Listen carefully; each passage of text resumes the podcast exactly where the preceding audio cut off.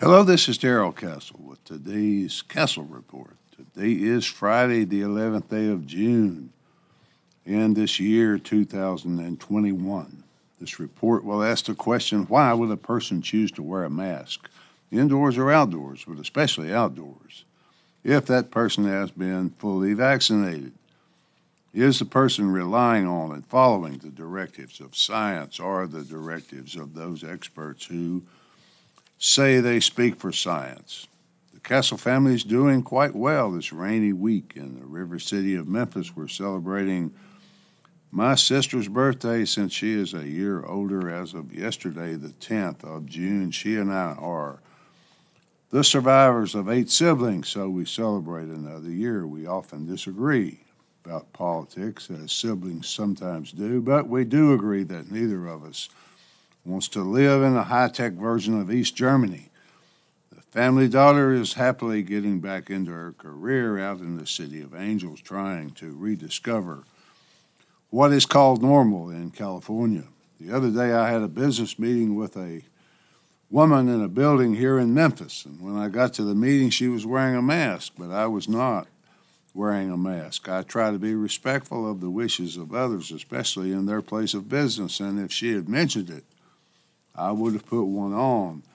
But she did not mention it. I asked her if she preferred that I wear one. She said, No, I'm fully vaccinated. I said, Oh, then you're completely immune from the virus and could not possibly contract it from me. And since you could not possibly be infected, you could not possibly transmit it to me. She said, Yes, that's, that's what they tell me. If all that's true, then why do you wear a mask? I asked her. For that question, she had no answer because there is no answer that makes any logical sense. She was not a stupid woman. She seemed open to discussing the matter. So I asked her if she really trusted the vaccine to be what she was told. She said they told her that if she got the virus after being vaccinated, meaning two vaccinations, she would not die or become seriously ill. I asked if she had any adverse reaction to the vaccination, and she said just a little soreness, that conversation started me thinking about how even the experts at CDC now say that masks outdoors are no longer necessary. The recent email dump of 3,200 emails from chief expert Dr. Anthony Fauci revealed that he has known for over a year that masks are ineffective at stopping or preventing the virus and that the chances of contracting the virus outdoors are virtually zero. Despite all that, I see many people wearing masks outdoors, so I wonder why. Why do they do that? Stuck to the front door of a business I visited recently was a sign that said, No one is to enter these premises without a mask. The choice there is simple put on a mask or go someplace else. But outdoors makes me wonder. Searching for answers to my questions, I found I was not the only one with such questions. Filmmaker Ami Horowitz does a YouTube show called Ami on the Loose. And the show I watched was him walking around New York City interviewing people wearing masks. His first question after getting their agreement to talk to him was normally, Have you been vaccinated? Virtually every person seemed happy to talk to him. Almost all of them said they had been vaccinated. His next question was, Why are you wearing a mask outdoors if you have been vaccinated? He tried to set them free by telling them that CDC said you no longer have to wear it outdoors. When he said that, a few took off their masks and thanked him. Most did not, however, and they had different but similar reasons, some typical answers. I just like it. I just like to wear it. I got used to it. I don't mind wearing it. Most people seem to have adjusted to the mask as a way of life and were simply unwilling to change that way of life. In other words, they were psychologically addicted to the mask.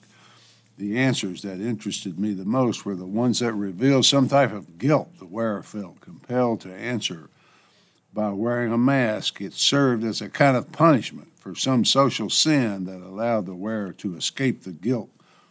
That was rightfully his. He said he didn't think he had the right, from a social justice standpoint, to not wear the mask. Now, you can try to figure that one out using logic and reason if you wish, but to me it would be hard to imagine a more perfect example of how a totalitarian government gains control of a once free people. In other words, it is a perfect example of mass brainwashing.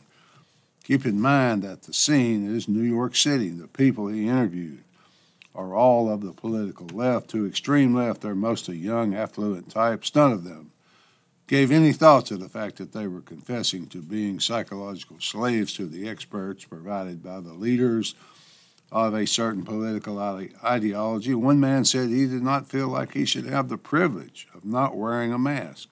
That was a scary one because it illustrated how easy it is to convince free people that freedom is a privilege they must somehow earn from their betters. That man was white, young, educated, probably at one of the fine New York private universities. He has totally accepted the totalitarian philosophy of the left, that being, if you are white and educated, you somehow owe reparations to someone for that, quote, privilege. Years and years of psychological conditioning and indoctrination, commonly known as education, has produced the desired effect. The result of that effect is that we must consider freedom a privilege to be granted to us by our rulers. Large numbers of people in our society now exhibit such behavior. They have converted themselves to simple cogs in a machine, much more vast than they are. A well cared for cog, but a cog nonetheless, as evidenced by the unquestioning embrace of the servitude of wearing a mask, especially when it is proven to be unnecessary. It reminds me of the experiments where the bug climbs up the side of the jar until he encounters the lid. Then finally, he gives up, even when there's no lid on the jar. He just sits at the bottom until he dies. Fear has reached a point where people are literally afraid of the air they breathe. Those who continue to wear a mask when they have had the vaccine are demonstrating that they do not actually trust the vaccine. They were afraid or they were intimidated, so they got the vaccine, but they do not trust it. They trust the expert managers who said you must have the vaccine, but they know it does not convey immunity, so they continue to act as they did before they had it. I read one gentleman who pointed out that the stigma and social stigmatism attached to not wearing a mask or even to, even to refusing the vaccination is akin to the stigma women in Muslim countries face with the way they dress. They must completely cover their bodies including their eyes, while their husbands are free to wear shorts if they choose. This may not be herd immunity, but it is certainly herd mentality. Some people are still hesitant, however. The new rulers, the experts, those at WHO, CDC, and of course Dr. Fauci have a term for it. They call it vaccine hesitancy. Since this is the rush month to meet the president's goal of 70% vaccinated by Independence Day, I know that's an ironic date, folks. The First Lady has been going into vaccine hesitant communities to lead the hesitant to vaccine safety. I wonder about all those who insist that control of their own bodies is paramount, but not when it comes to the vaccine. Doing as we please with our own bodies used to be an accepted and agreed upon right, but not so much now. Cigarette laws, seatbelt laws, drinking laws, drug laws all change that assumption the social pressure surrounding the necessity to get vaccinated is like none of those. How would you like to be told that if you smoke unless you quit, you could never fly on an airplane again? If your only child lives 2,000 miles away, well, that's just too bad.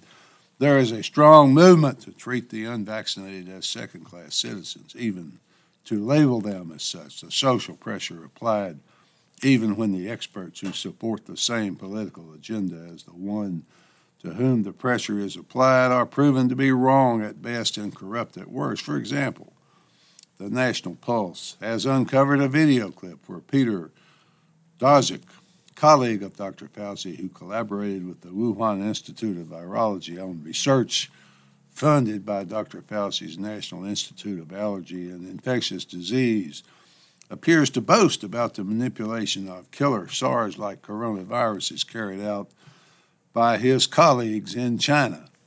Quote, then, when you get a sequence of a virus and it looks like a relative of a known nasty pathogen, just like we did with SARS, we found other coronaviruses in bats, a whole host of them. Some of them looked very similar to SARS, so we sequenced the spike protein, the protein that attaches to cells. Then we, well, I didn't do the work, but my colleagues in China did the work You create pseudoparticles. You insert the spike proteins from those viruses. See if they bind to human cells. At each step of this, you move closer and closer to this virus that could really become pathogenic in people. He then went on to add that you end up with a small number of viruses that really do look like killers. So there appears to be at least a growing body of evidence that Fauci's NSID has financial and personal ties to the Wuhan lab that created, created these killers. The Wuhan lab also lists the National Institutes of Health as one of its partners, with all this growing body of evidence that this killer virus was created in the Wuhan lab with full knowledge, assistance, and funding of the U.S. health bureaucracy. Then, what separates these people from the mass killers of the past? Why should anyone continue to believe them about anything they tell us? This is all very scary stuff as scientists explore the unknowns of the unseen world. Some believe the gain of function in gene drive technology research being conducted at the Wuhan lab represent the possibility of a larger change in our species than has ever been seen before.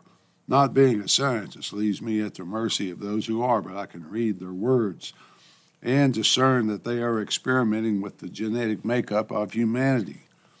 Of humanity itself, who knows what they will do to future generations. In conclusion, this idea of forced quarantine of once free American people seems to have begun under George W. Bush when the rules were changed to allow forced quarantine or forced confinement of innocent and free people as a response to terrorism. The rules were already there, just waiting for Biden and Fauci to use.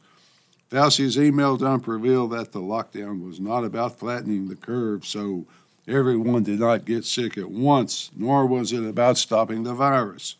It was just an experiment that Fauci was running to see if keeping people apart would cause the virus to go away on its own. He stated in the emails that at first he thought that would work. A vaccine would not even be necessary. He didn't realize then that the system could produce one in only 10 months. Finally, folks, I follow and I recommend that you follow as well the George Carlin philosophy of government. Don't believe anything the government says about anything, not ever, nothing whatsoever. At least that's the way I see it, folks. Till next time, this is Darrell Castle. Thanks for listening.